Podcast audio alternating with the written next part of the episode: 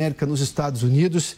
Na sua opinião, por que, que a gente ainda tem este nível e o porquê que, digamos, a situação tem se agravado nos últimos tempos de pessoas buscando alguma possibilidade de vida dentro dos Estados Unidos e, nesse caso, fugindo da América Latina ou da América Central? Da América Latina como um todo, mas precisamente mais da América Central. É, é, um problema muito sério que se agravou nos últimos anos, o número imenso de pessoas cruzando a fronteira ou tentando cruzar a fronteira, um grande número sendo enganado, ludibriado, eles estão é, é, comprando, literalmente comprando, porque essas pessoas pagam para que alguém é, é o passe ou os atravesse pela fronteira. Então, essas pessoas estão comprando um sonho é, uma, que não é uma realidade, de que vão conseguir entrar e de que a vida aqui é facílima e de que vai ser possível fixar residência nos Estados Unidos, Obviamente que essas pessoas vêm procurando uma vida melhor, sabemos, principalmente nos, nos, países da América Central, dos problemas seríssimos de dificuldade de emprego e, e das pessoas realmente em condições financeiras terríveis. Mas o pior de tudo é que as pessoas não estão cientes do perigo que elas estão correndo. Atravessar a fronteira é literalmente perigosíssimo e nós temos constantemente notícias de pessoas que desaparecem, que são raptadas, que é, é, pessoas que, como infelizmente o caso desse caminhão, aonde eu li agora há pouco, antes de nós começarmos a conversar, uhum. já são já tem 53 pessoas que faleceram. O número é maior, perdão, eu tinha falado em 51, ou seja, a, a, tragédia tem um número maior, de 53, então pessoas vítimas já neste caso. Exatamente, já são 53 pessoas, você imagina, que entraram numa, num caminhão, numa bagagem né, de caminhão, não sei como é que fala o, o, o termo, mas sem ar-condicionado, uhum. é, é, num sol e num calor do deserto ali, literalmente do Texas, e nós não sabemos né, quantas horas que elas ficaram ali uhum. sem ar e sem água. Eu vou só contar uma coisa que provavelmente as pessoas sabem, mas isso dá a ideia do, da gravidade do fato. A doutora fez menção dessa parte do caminhão que se chama de baú de caminhão. Aquilo foi feito para transportar carga. E se a carga for especial, ou seja, por exemplo, uma carga refrigerada, aquilo tem um tratamento diferenciado. Essas pessoas estavam nas piores das condições nesse baú de caminhão, até porque nós estamos falando de tráfico de pessoas ou a, passagem irregular dessas pessoas. Doutora, nesse caso específico, a, esse aumento de, de de imigração ilegal. Ah, ontem a gente estava ouvindo um especialista, ele dizia que há três países hoje na América Central onde há uma violência crescente, ou seja, dentro do, do, desses países, e aí, claro, as pessoas, além da questão financeira, que sempre motivou esse tipo de imigração, de sair da América Latina e ir para os Estados Unidos, mas agora tem também fugindo da violência. O que daria lógica, por exemplo, do ponto de vista, digamos, mais amplo, são refugiados de uma, digamos, guerra urbana. Isso está sendo levado em conta pelo governo americano, porque se essas pessoas estão recorrendo a traficantes de pessoas, ou aqueles chamam de coiotes, né, para poder atravessar a fronteira com o, do México com os Estados Unidos, para entrar, sobretudo, no estado do Texas, é que a situação realmente chegou num nível insuportável para elas. O governo americano, que obviamente sempre teve uma preocupação com relação à situação humanitária em vários países, ah, nesse momento está levando isso em conta ou isso ainda não chegou ao governo Biden? Adalberto, eu acredito que sim. Eu acho que, sem dúvida alguma, a administração Biden, a administração do presidente, é, está levando em consideração a crise humanitária, e você mencionou muito bem quando disse também o, a respeito das pessoas estarem fugindo de violência e quererem vir para os Estados Unidos. É, sem dúvida alguma, particularmente, acho que é de aplaudir a posição do governo eh, Biden com relação a, a, refugiados que eles estão já estão trazendo, tanto do Afeganistão como da, eh, da Ucrânia. Agora, o problema com a América Central essa, com a América Latina é muito grande, principalmente depois da eleição do novo presidente, porque houve, eu acredito, uma uma ideia de que com o um democrata assumindo a presidência, de que as fronteiras do, dos Estados Unidos estariam abertas e que todo mundo poderia entrar. Então, houve um aumento gigantesco no número de pessoas tentando cruzar a fronteira. Vamos lembrar que em 2020, 2021, ainda estávamos lidando com a pandemia, quer dizer, centenas de milhares de pessoas tentando vir de uma hora para outra, é impossível, literalmente, conseguir receber a todos.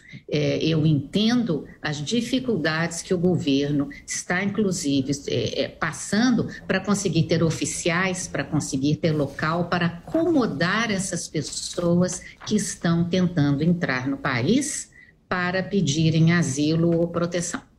Doutora, só uma última pergunta. Com relação a brasileiros que também tentam fazer essa entrada ilegal, via o serviço extremamente perigoso dos coiotes ah, em território mexicano para tentar atravessar aquela região do Rio Grande e depois passar para o Texas. Qual é a situação dos brasileiros? A senhora tem informação ah, neste momento? A gente já teve um fluxo muito grande de brasileiros no passado, isso obviamente sobe e desce de acordo com o momento, mas nesse instante a senhora tem detalhes? A, a, a situação dos brasileiros, o número de brasileiros é maior ou menor do que já foi? Olha, eu não tenho números para te passar para que eu possa comparar se agora é maior ou menor, mas com certeza absoluta um número grande de pessoas, brasileiros, continuam entrando, muitos, e diria a grande maioria, sem informação do que, que era atravessar a fronteira e de que as pessoas que são pegas ou se entregam é, para os oficiais da Polícia de, de Fronteira, para os oficiais de imigração, elas são colocadas em processo de remoção, quer dizer, futuramente elas terão audiências, terão que se apresentar perante um juiz de imigração. É, e se não tiverem uma forma de se permanecerem ou de se legalizarem, se não tiverem uma defesa válida, elas serão mandadas embora ou deportadas. Doutora, muitíssimo obrigado pela participação aqui no Prós e Contras. Boa tarde, a senhora, hein? Eu que agradeço. Boa tarde. Jovem Pan News. Futebol na Jovem Pan. Um show de informação e opinião. Aqui, a mais vibrante transmissão com a palavra de quem faz o jogo e a emoção da bola rolando. Entre em campo na sintonia do melhor time de esportes do rádio brasileiro. Oferecimento. Loja 100. 70 anos realizando sonhos. Ainda bem que tem Loja 100. Bob, o melhor site de apostas do mundo agora no Brasil. Brasil Wanna Bet. Vai de bob.com.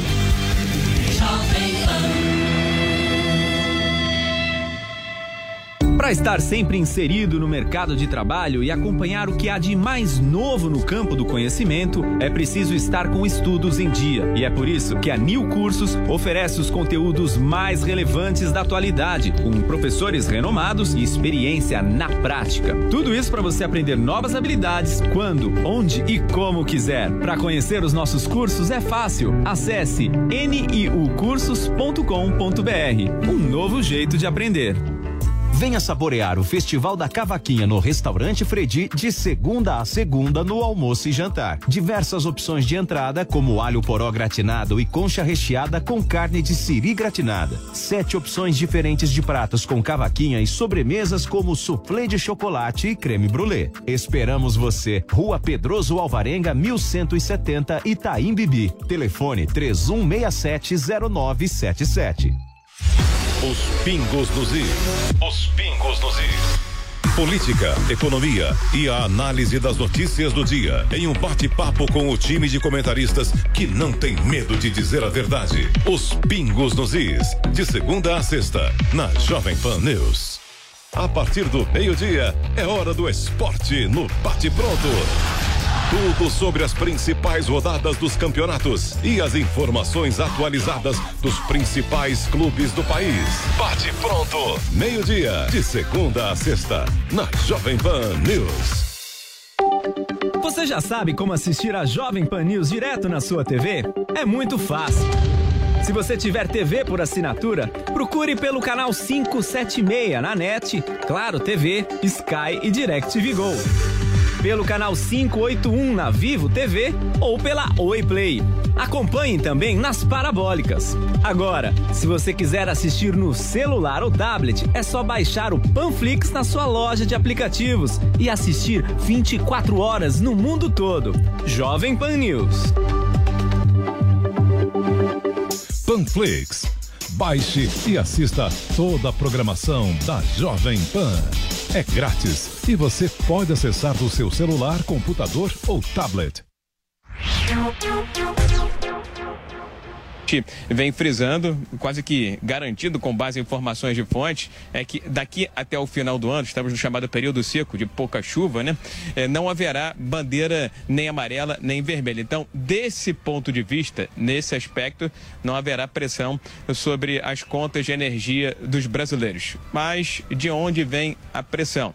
daquele reajuste tarifário anual é, das distribuidoras de energia que atuam em todo o país teve em São Paulo, aqui no Rio de Janeiro também. Não foi nada singelo. Uma distribuidora que atende a capital e 30 municípios conseguiu um aumento aí junto ao ANEL de mais de 14, quase 15%. E a outra distribuidora que atende aqui o estado do Rio de Janeiro, um ajuste de 17%. Agora, por que que aconteceu em São Paulo, aconteceu aqui no Rio de Janeiro e está acontecendo ou vai acontecer em outros estados brasileiros? Porque há um cálculo lá paramétrico utilizado pela ANEL é, para analisar ajustes anuais, ainda tem os quinquenais das distribuidoras concessionárias de energia. E por que que é, estão subindo as tarifas de energia de acordo com esse sinal verde, esse aval da ANEL? por uma série de fatores. A conta Covid, que foi aquela criada para ajudar o setor elétrico em meio à pandemia de Covid-19, começa a ser paga a partir de agora. A energia de Itaipu, que é dolarizada, o dólar subiu frente ao real, também pressiona a conta de energia de todos os brasileiros.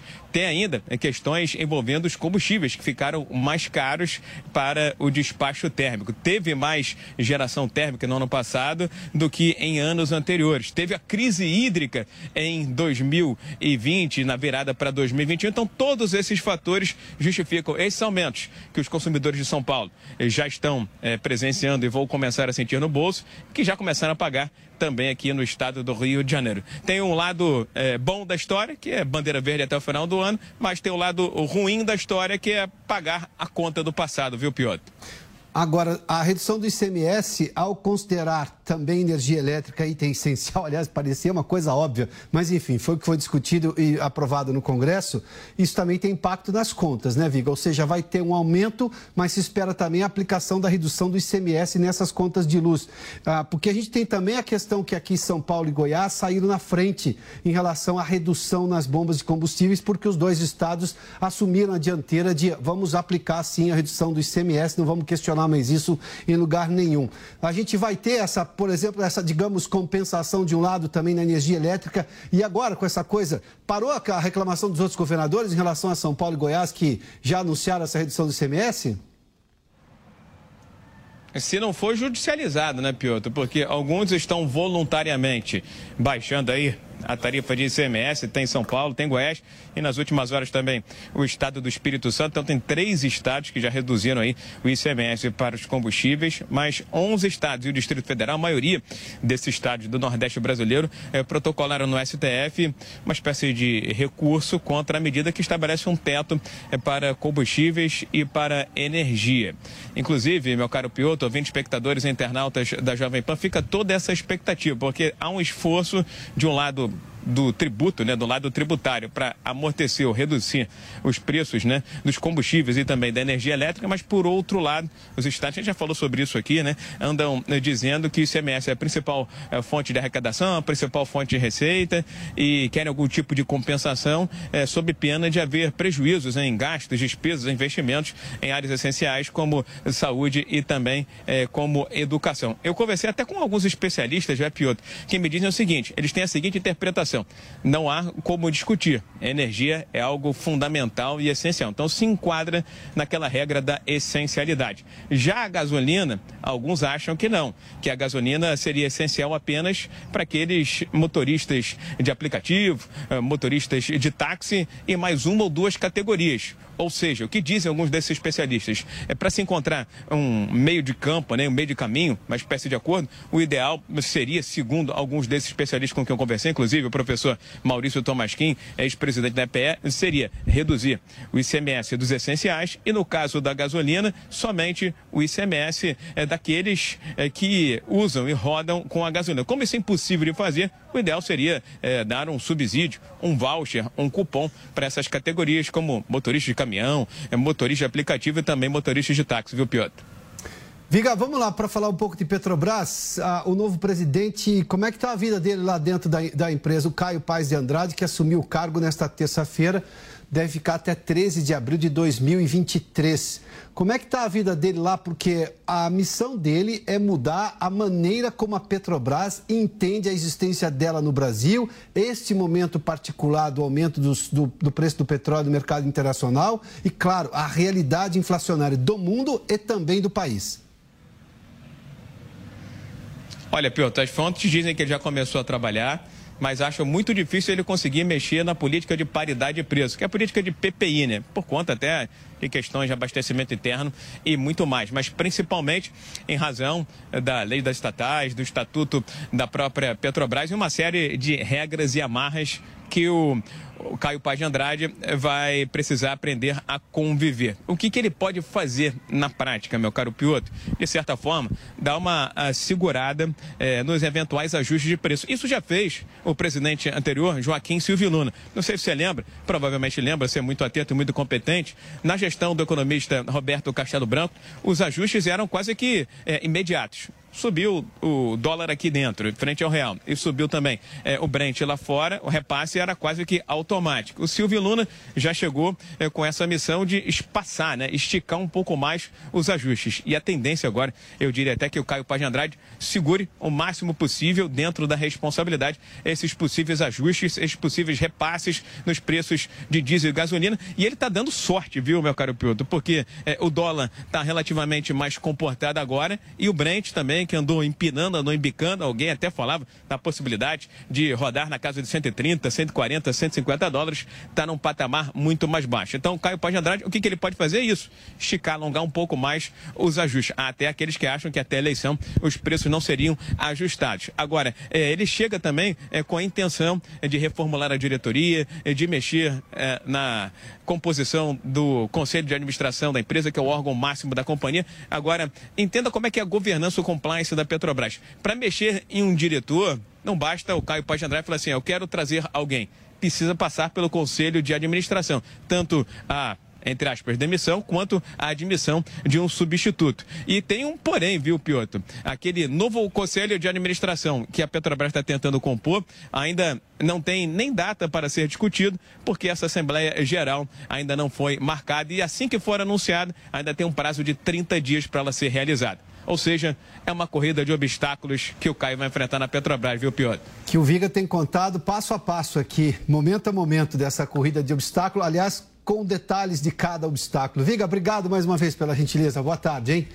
Rodrigo Viga nos trazendo informações, inclusive de bastidores do ambiente da Petrobras. O assunto é, é sobretudo, a questão da inflação. E aí, como é que é a nova empresa, levando-se em conta, óbvio, o atual presidente e também os atuais diretores. É importante perceber, só para fazer uma, uma história, quando Pedro Parente, Pedro Parente era o presidente da Petrobras naquela greve dos caminhoneiros em 2018, você se lembra? Uma vez eu perguntei a ele como é que era a vida do novo presidente da Petrobras depois da mudança na estatal, porque tinha sido frequentado a noticiário policial nas páginas dos jornais, a Petrobras quase acabou de tanta corrupção que sofreu em governos anteriores. Ele disse assim: ah, eu, como presidente da Petrobras, não posso tomar uma decisão sozinho, eu tenho que consultar uma série de diretores e o conselho, como está dizendo o Viga.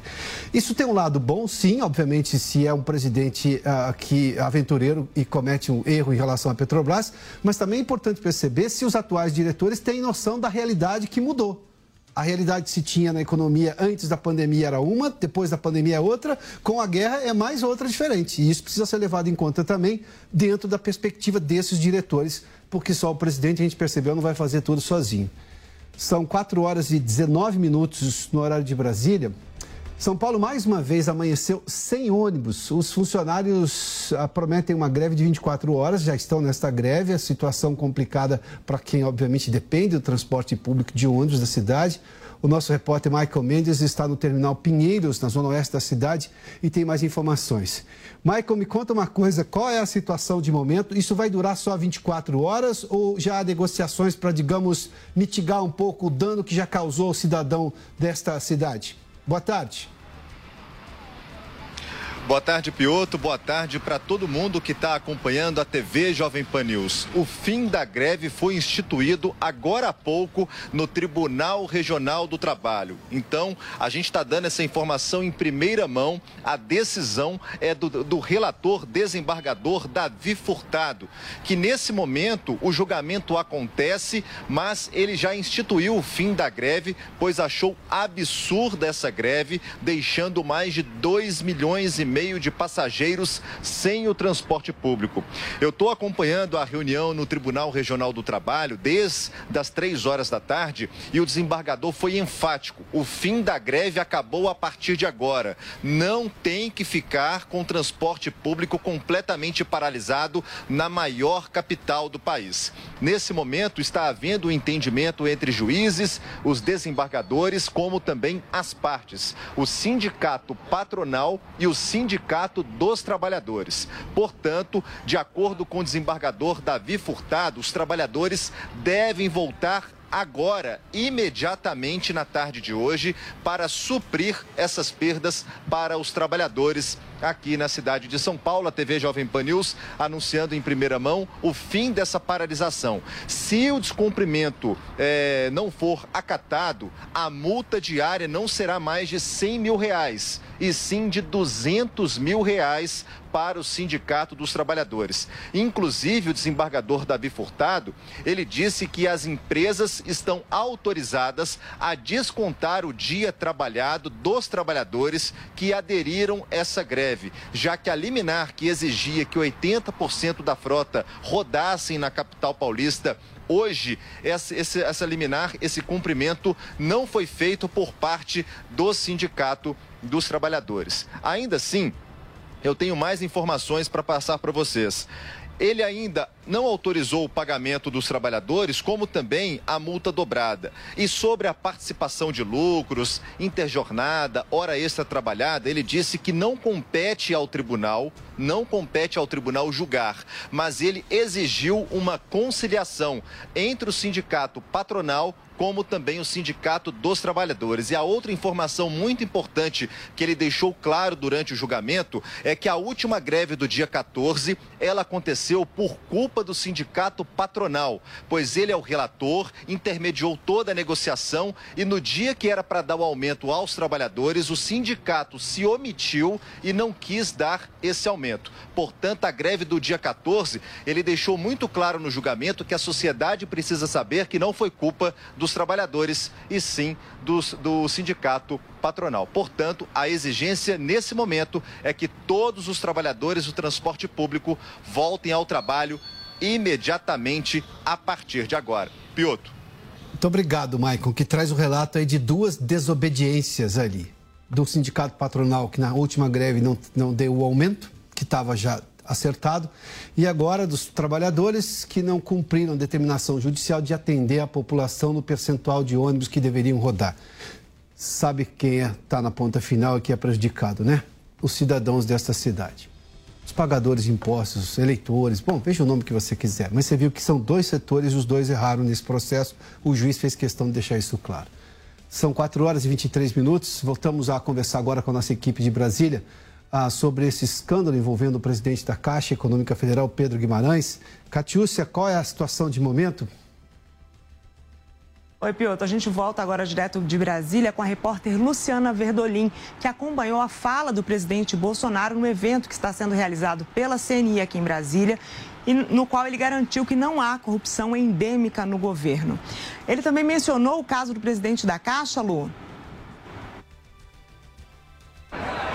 Não, Catiúcia, ele falou assim por alto, quando ressaltou a necessidade de se combater problemas no país, disse que não há uma, uma, uma corrupção endêmica, mas que os casos são analisados logo que surgem. E o governo, segundo ele, tenta dar uma resposta apropriada para isso.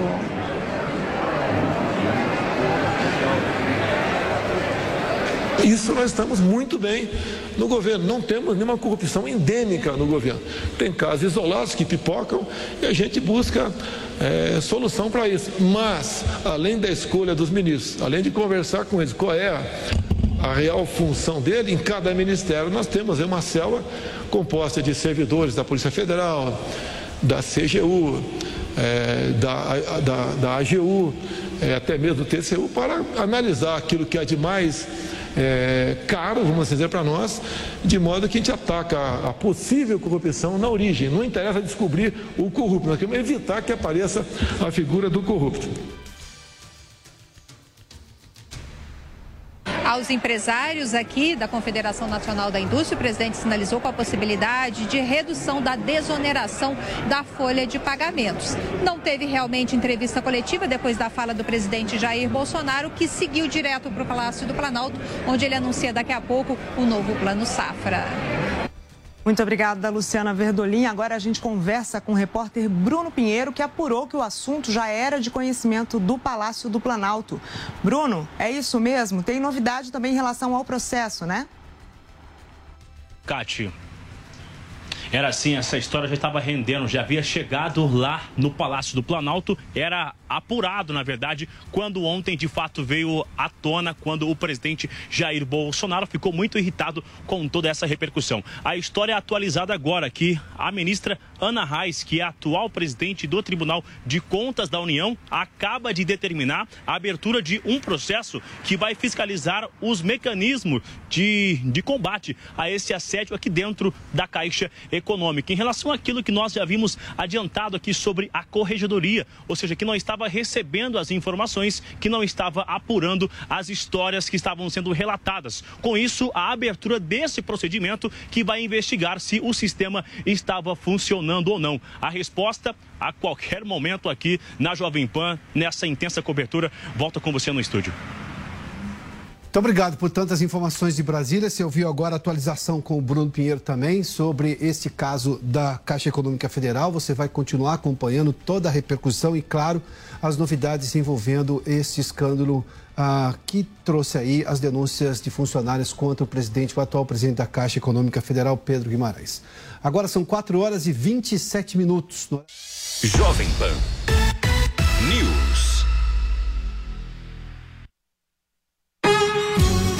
Já conhece o Lelis Trattoria? Esse é o meu restaurante favorito, porque tem pratos deliciosos, grandes e que serve a família toda. A decoração é bem italiana mesmo. O atendimento é ótimo, noites com música ao vivo é uma delícia. O Lelis fica nos Jardins, na Rua Bela Sintra, 1849. Reservas e delivery é no 3064 2727. É Vero, é Lelis.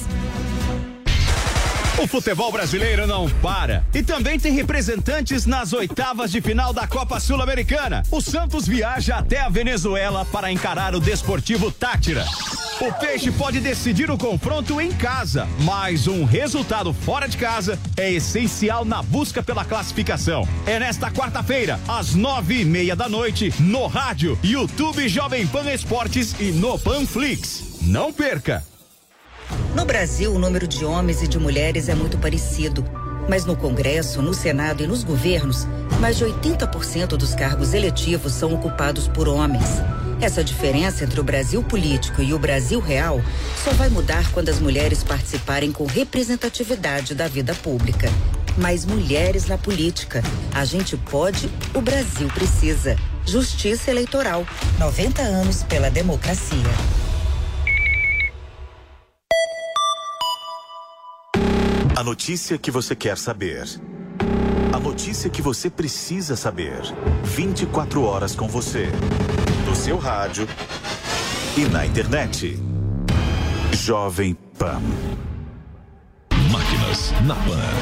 Vamos mandar você para a Lua a bordo do Saturno 5 da NASA. Two, one, zero.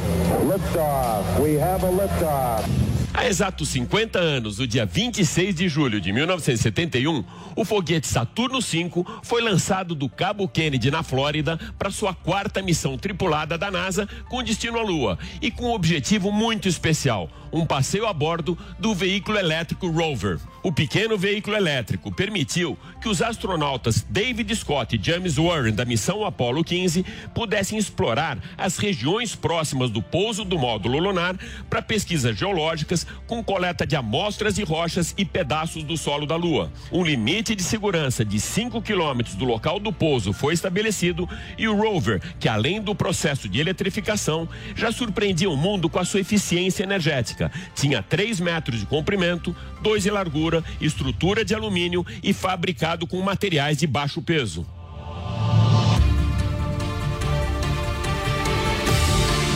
Máquinas na Pan, todo domingo, 7 da manhã, na Jovem Pan News. Prós e contras pela companhia, pelo prestígio. Na sequência, você tem William Travassos com opinião. Eu volto amanhã. Até lá. A opinião dos nossos comentaristas não reflete necessariamente a opinião do Grupo Jovem Pan de Comunicação.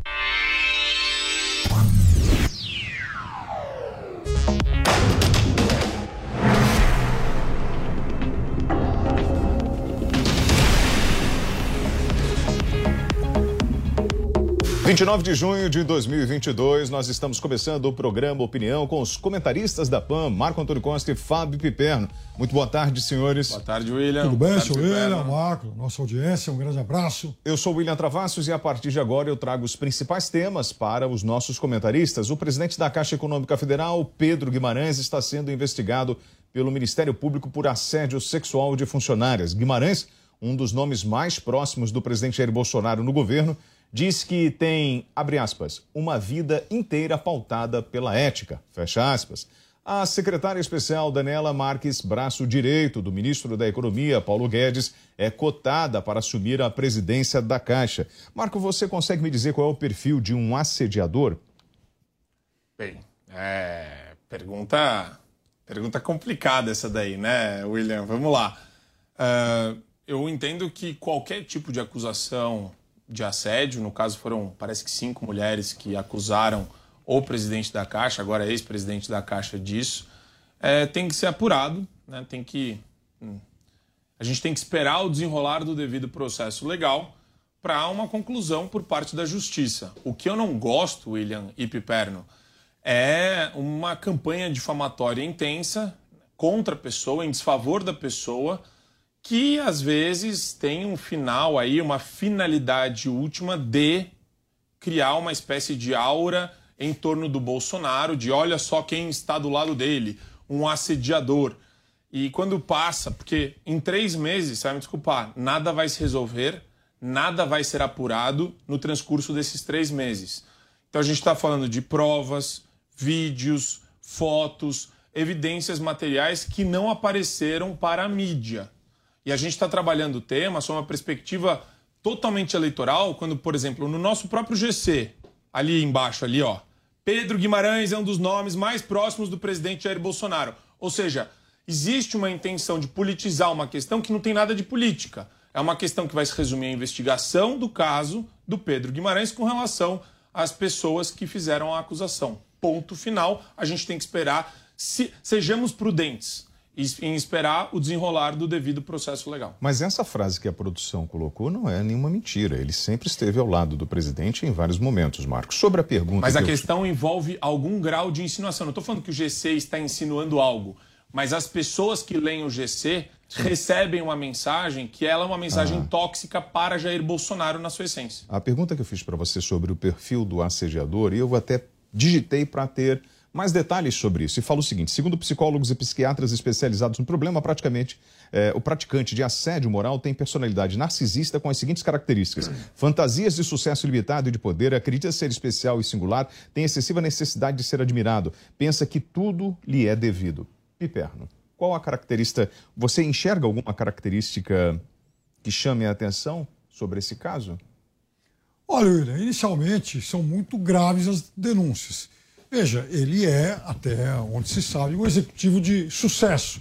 Não sei se ele usa isso de alguma forma para, é, digamos, invadir o espaço alheio, né? no caso, indevidamente, criminosamente, segundo as denúncias, que devem ser de fato apuradas. Agora, eu acho o seguinte também, William, o mundo não se resume aos temas em favor e contra o presidente Bolsonaro, as companhias tóxicas ou não. O fato é que ele é, sim, alguém próximo ao presidente da República. Agora, a proximidade não faz dele alguém que possa ou não ter cometido crimes. A proximidade do, junto ao presidente da República não faz do Pedro alguém mais ou menos culpado. Ele, é, ele seria ou é culpado Nossa, pelos próprios atos que ele cometeu ou não. Então é isso que tem que ser apurado e são muitas as denúncias por conta disso. Agora, ele é sim o último presidente de estatal, aliás, o único presidente de estatal nomeado pelo presidente Bolsonaro no início do governo que ainda resistia no cargo.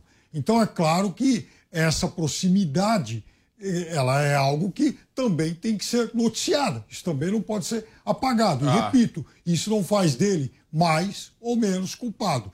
Ele que responda pelos seus atos. Agora, hoje, 29 de junho, é sim, sem dúvida nenhuma, um dia histórico. Aliás, tristemente histórico, dependendo do ponto de vista, porque além dessas denúncias que ganharam muita ressonância hoje, aponta inclusive do senhor Pedro Guimarães estar com o cargo em xeque, praticamente afastado, segundo as últimas notícias, foi hoje também em que o Tribunal de Justiça de São Paulo ratificou a condenação ao presidente Bolsonaro, que vai ter que pagar uma multa de 30, vai ter que indenizar em 35 mil reais a repórter Patrícia Campos Melo por é, acusações, por insinuações extremamente chulas, indefensáveis e sexistas. Ele foi condenado por quatro votos a um. Eu lamento apenas que esse voto é, que dos cinco desembargadores que votaram, um tenha abraçado as, as, teses da defesa do presidente Bolsonaro. É, Marco, você novo, falou né, sobre o as ele provas. tem uma mania de querer manipular as questões para um grau de politi politização que é completamente desnecessário e que, do ponto de vista jurídico, não deve ser transportado. Então, vamos começar por aí. Você, tem, tem só uma coisa antes, William, da sua pergunta, que é a, a premissa do Piperno é engraçada porque ela é diferente, totalmente diferente da minha, né?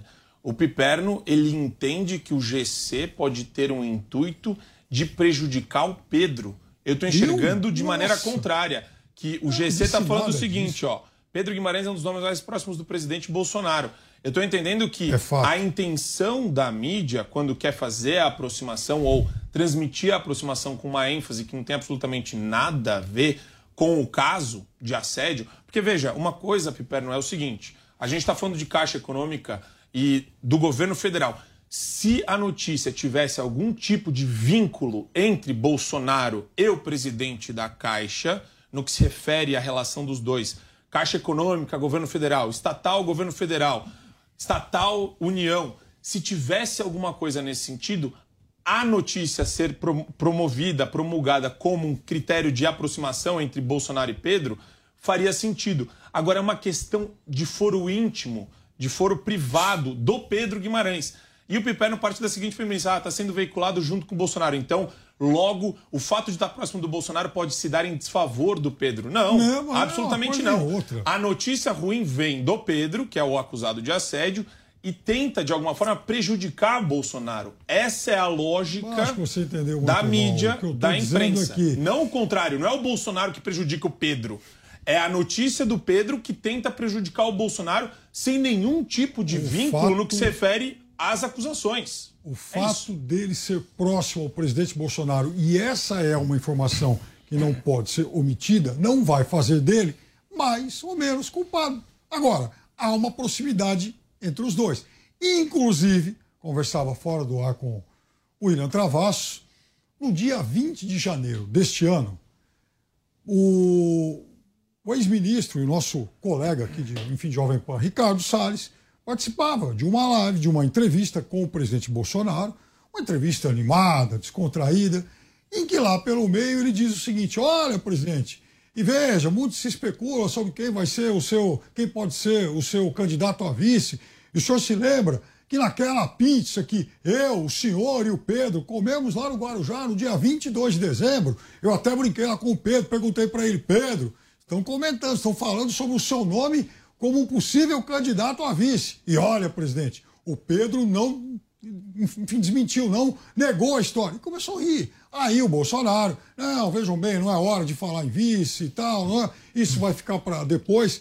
Mas vejam vocês o tal nível de proximidade. E repito, isso não faz do Bolsonaro cúmplice, como não faz do Pedro mais ou menos culpado. Totalmente Agora, irrelevante. é importante Querer trazer sim, dizer grau que de proximidade esse é era relevante alguém para essa que notícia. era unha e carne com o presidente da República, que o nomeou depois da nomeação dele. Todos os presidentes de estatais foram trocados e o Pedro continua firme e forte Os até a denúncia de assédio. Já observaram como a polarização atrapalha a visão sobre o tema? Nós tá falando, estamos falando da denúncia contra um assediador. Nós temos relatos Calma, de. calma, Não, não, não. calma. Peraí, Suposto Marco. assediador. Sim, com relato Calma. de cinco mulheres, inclusive Calma. uma delas numa Calma. viagem. Sim, suposto Ele assediador. vai levar um. Ela, ele pede um carregador, ela vai até lá, ele aparece de samba canção. Imagine né, uma parente sua chegando numa situação dessa, uma funcionária da Caixa passando por um constrangimento de ver o presidente da Caixa de cirola com insinuações, ou então ele abraçando e apoupando, segundo o relato dessas vítimas.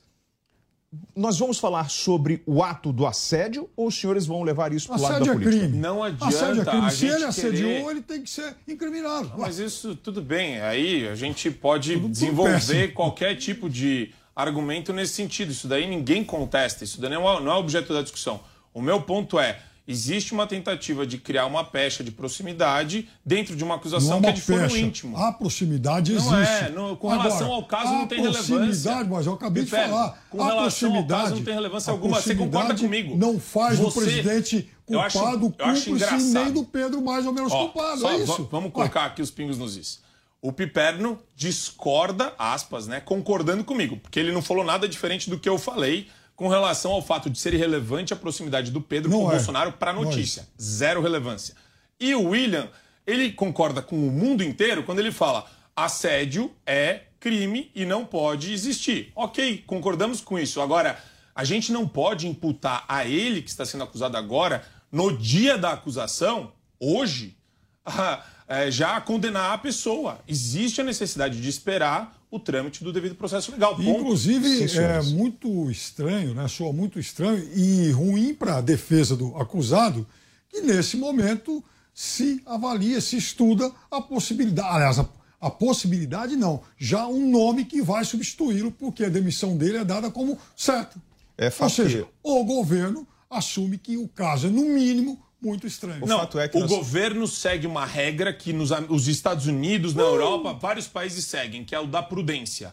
Se você tem uma acusação pesada contra você, é melhor você sair do cargo para se defender de maneira privada. Você não deve ficar Por que que sangrando ele- no que que cargo. ele não Isso é pediu normal. demissão até Isso agora? é normal. Isso é normal, Ou faz seja, parte do Por que, que ele não pediu demissão? político. Por que, que ele está esperando ser demitido? tem. Ah, O Ministério da Mulher, da Família e dos Direitos Humanos tem o, dois telefones que valem para o Brasil inteiro, é o Disque 100 e o 180. Então, a mulher que é vítima de abuso ou qualquer tipo de assédio deve relatar isso. Sabemos que é um momento difícil e esse número está disponível para o governo federal, para o Brasil inteiro.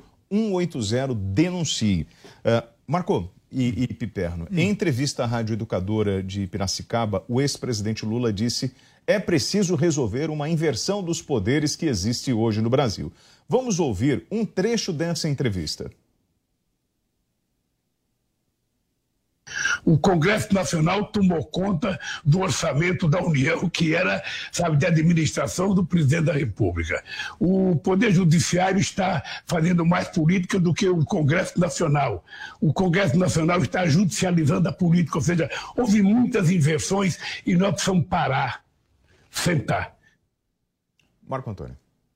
é, se pegar esse trecho, se separar o trecho, é exatamente o que eu tenho falado aqui durante muito tempo e é a própria. Acho que a maioria dos, comentaristas da Jovem Pan vão defender exatamente isso. Existe uma judicialização da política, ou seja, você tem lá os partidos nanicos que perdem a votação no Congresso Nacional, judicializam por meio de ações do controle concentrado as leis que eles querem ver declaradas inconstitucionais e o Supremo se debruça sobre as leis e declara a nulidade delas sem elas sequer terem uma vigência adequada, ou seja, existe essa demanda do poder legislativo dentro do judiciário, existe o ativismo judicial, que é o ministro do Supremo, STJ, instâncias, primeira e segunda instância, simplesmente ignorando a Constituição, ignorando a lei e agindo de maneira ativista como se fosse um ongueiro ou como se fosse um jornalista militante. E existe também essa situação de fragmentação do poder executivo em virtude das pautas que são colocadas para o poder judiciário de maneira excessiva. Então, é, a gente está realmente numa situação peculiar onde o maior prejudicado disso, olha que interessante, né? Se fala muito em crise democrática. O maior prejudicado disso é o poder executivo. Uhum. Quem sofre com a crise de legitimidade democrática hoje é o executivo, diante dos avanços Atenção, completamente... senhores, só um minuto, são 4 horas e 44 minutos. Neste momento, o presidente do Senado, Rodrigo Pacheco, fala sobre a CPI do MEC. Vamos a Brasília. A reunião de líderes vai ser quando? Não, não defini ainda a data, vai ser no início da próxima semana. Eu vou consultá-los. É, seria bom que fosse presencialmente também, eu vou sugerir que seja presencial essa reunião, mas não podendo ser, pode ser pelo sistema virtual, como a gente tem feito algumas, mas será com esse sentimento de que nós precisamos deliberar a respeito disso, não, que, não, não, não, não, não coloco dúvidas em relação a isso. No início da próxima semana a gente ter isso estabilizado. Presidente, de começar o recesso um pouco depois, ou está votação da LDO? Não.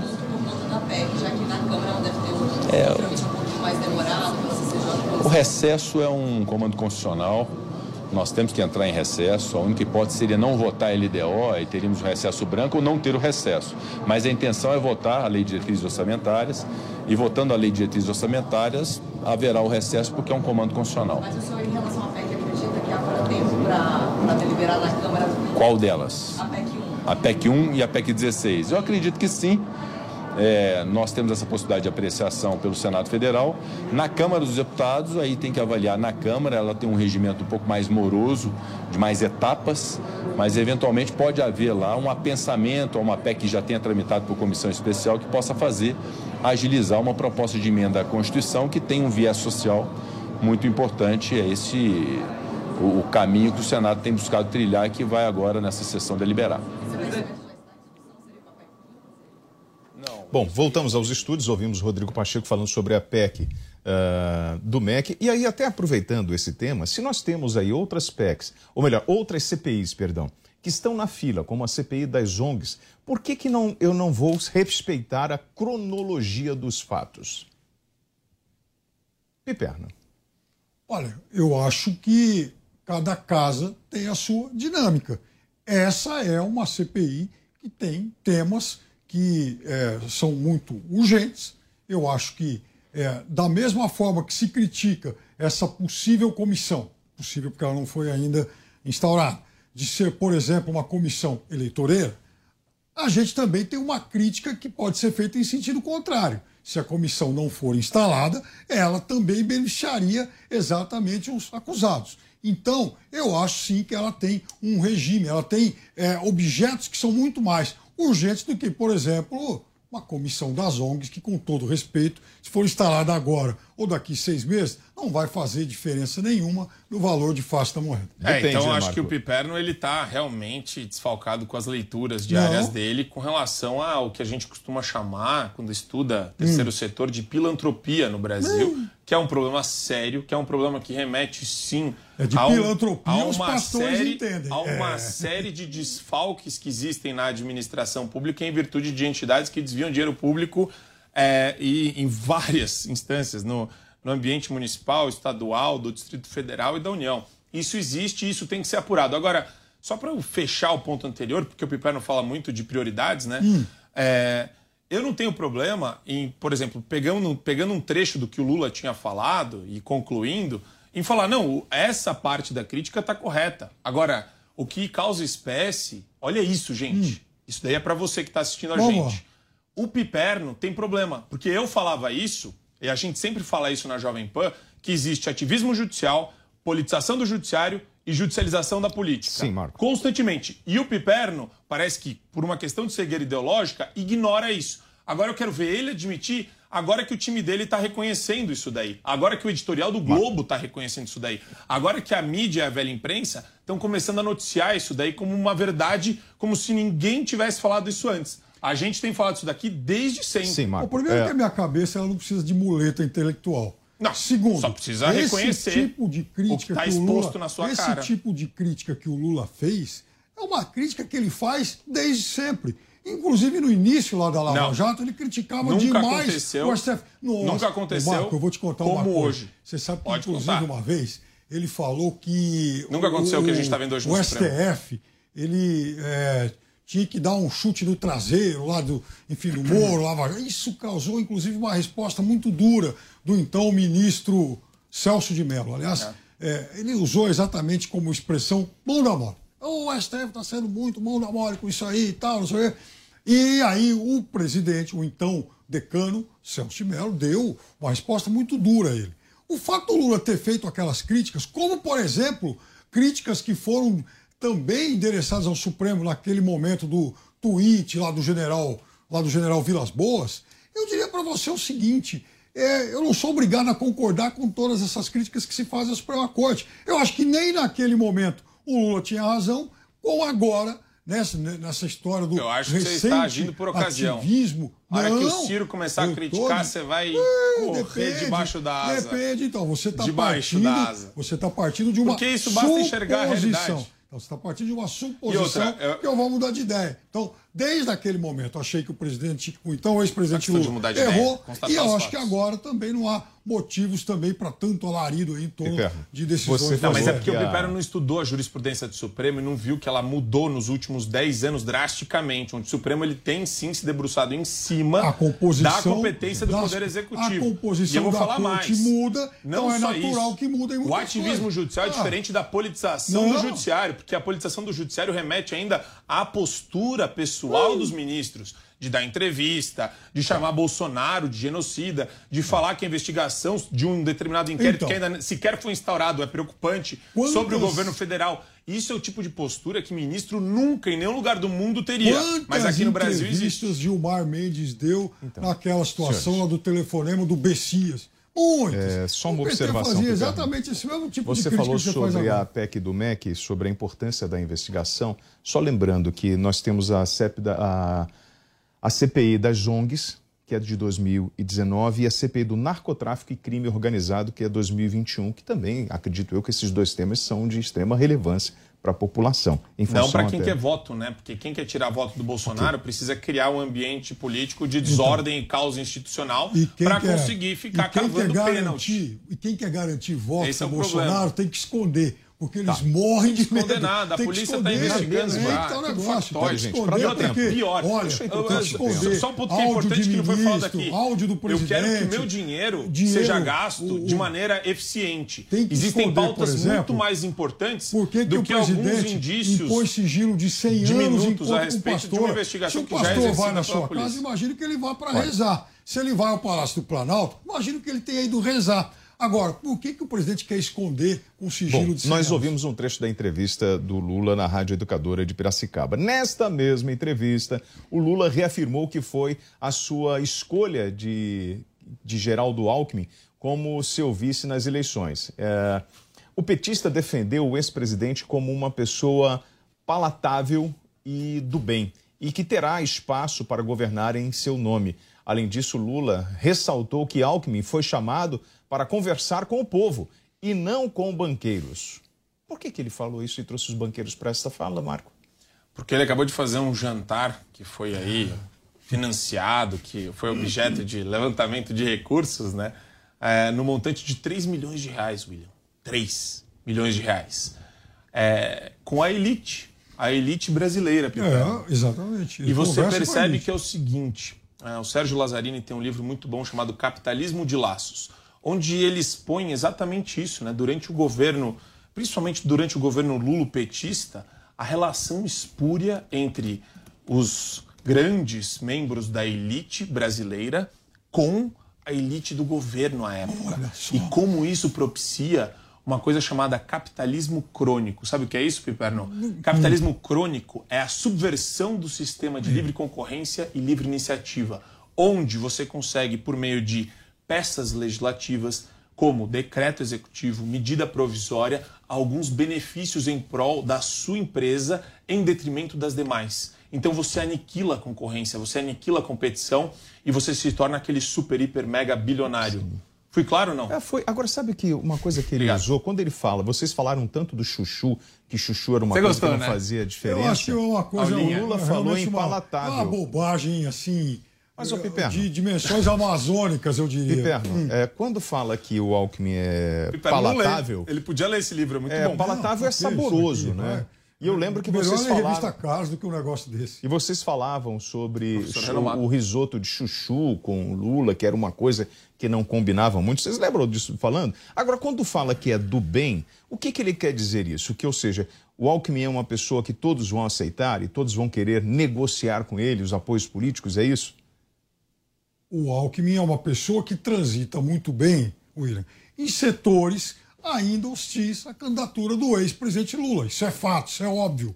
Eles são políticos de perfis diferentes e é por isso, inclusive, que o ex-presidente Lula foi buscar o Alckmin para a chapa dele. Aliás, Nossa. repetindo algo que ele fez com muito sucesso Aham. lá quando teve José de Alencar, um grande empresário, por sinal, como seu vice. Então o Lula foi buscar exatamente alguém com esse mesmo perfil. E aí, é claro que com o Alckmin junto, é mais fácil atrair essa turma que paga num jantar 3 milhões de reais. Paga, aliás, de forma lista. E paga mesmo. Porque, afinal de contas, sabe que também um país que tenha mais tranquilidade, né? um país que tenha é, menos truculência, um país em que a economia piada, tenha menos, menos de sobressaltos, ah, é um país que vai dar muito mais tranquilidade aos investidores. Ah, mas Meu o Deus, foi- não, não, não, o para tudo. Não, peraí, peraí. Mas o, o governo do PT não foi bom para o empresário, Marco? Não, piada. O, Ah, e- é? o, o Piperno virou um show de stand-up, de comédia aqui. Eu adoro, Se assim. você achar Eu que tô esse- na primeira fileira do show e ele que tá esse governo, arrebentando. se o atual Não, governo do Nefasto cara foi quer. melhor Não, vamos do que só, outra- vamos sintetizar aqui rapidinho, né? A tranquilidade do MST invadindo sua fazenda, do MST quebrando a sua empresa, do MTST nas mãos do Boulos como secretário-ministro de habitação. Vamos lá, vamos estourar teto de Será gasto, plau, acaba for- teto de gasto, acaba com responsabilidade fiscal. Calma lá. sabia? Tem muito Nossa, ainda, tem eles muito. estão mal informados. hein? Aí entra Ah, o que eu falei antes, que você não soube informados. rebater. Você Eles só virou e falou. informados. Sérgio Lazzarini não sabe o que fala. Eu sugiro que você leia o livro dele e depois de refletir e ler isso, o livro de Sérgio isso. Lazzarini, você venha a conversar comigo Não, pra Marco, gente eu falar, poxa, um meu perno, o que, você. achou? Eu Aí você vai falar, achei. pô, não é que é verdade, porque ele trouxe o dados empíricos e trouxe informações relevantes a respeito do que houve, aconteceu. inclusive, mais distribuição de renda, não houve concentração. Quem distribui né? renda, meu Houve- caro, não é o houve Estado, distribuição. é o livre Isso, comércio. Exatamente, É o a livre economia comércio, livre a que economia distribui livre renda. prosperou. E Não hoje é o a economia livre está quebrada. Essa é a principal diferença.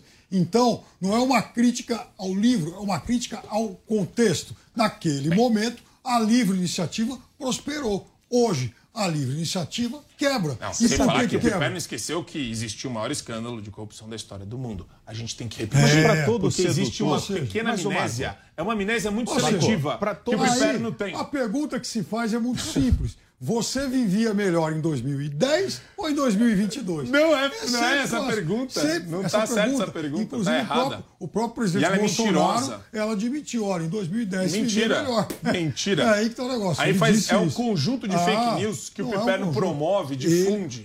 O programa Opinião fica por aqui. Os comentários de Marco Antônio Costa e Fábio Piperno. Eu sou William Travassos. Boa tarde. Jovem Pan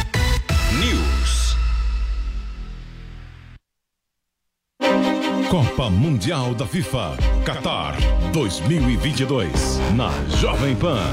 32 seleções, 64 partidas, 5 cidades, 8 estádios. Primeira vez num país árabe. Copa do Mundo FIFA Qatar 2022 na Jovem Pan. Oferecimento Loja 100. 70 anos realizando sonhos. Ainda bem que tem Loja 100. Bob, o melhor site de apostas do mundo agora no Brasil. Brasil Wanna Bet. Vai de bob.com. Tectoy. Tectoy agora também é automação comercial. Uma nova fase para o seu negócio. E Consórcio Mage. Imóveis, veículos, caminhões e tratores. Planos até 10 anos sem juros. Simule já. consórciomage.com.br. Junho é mês de.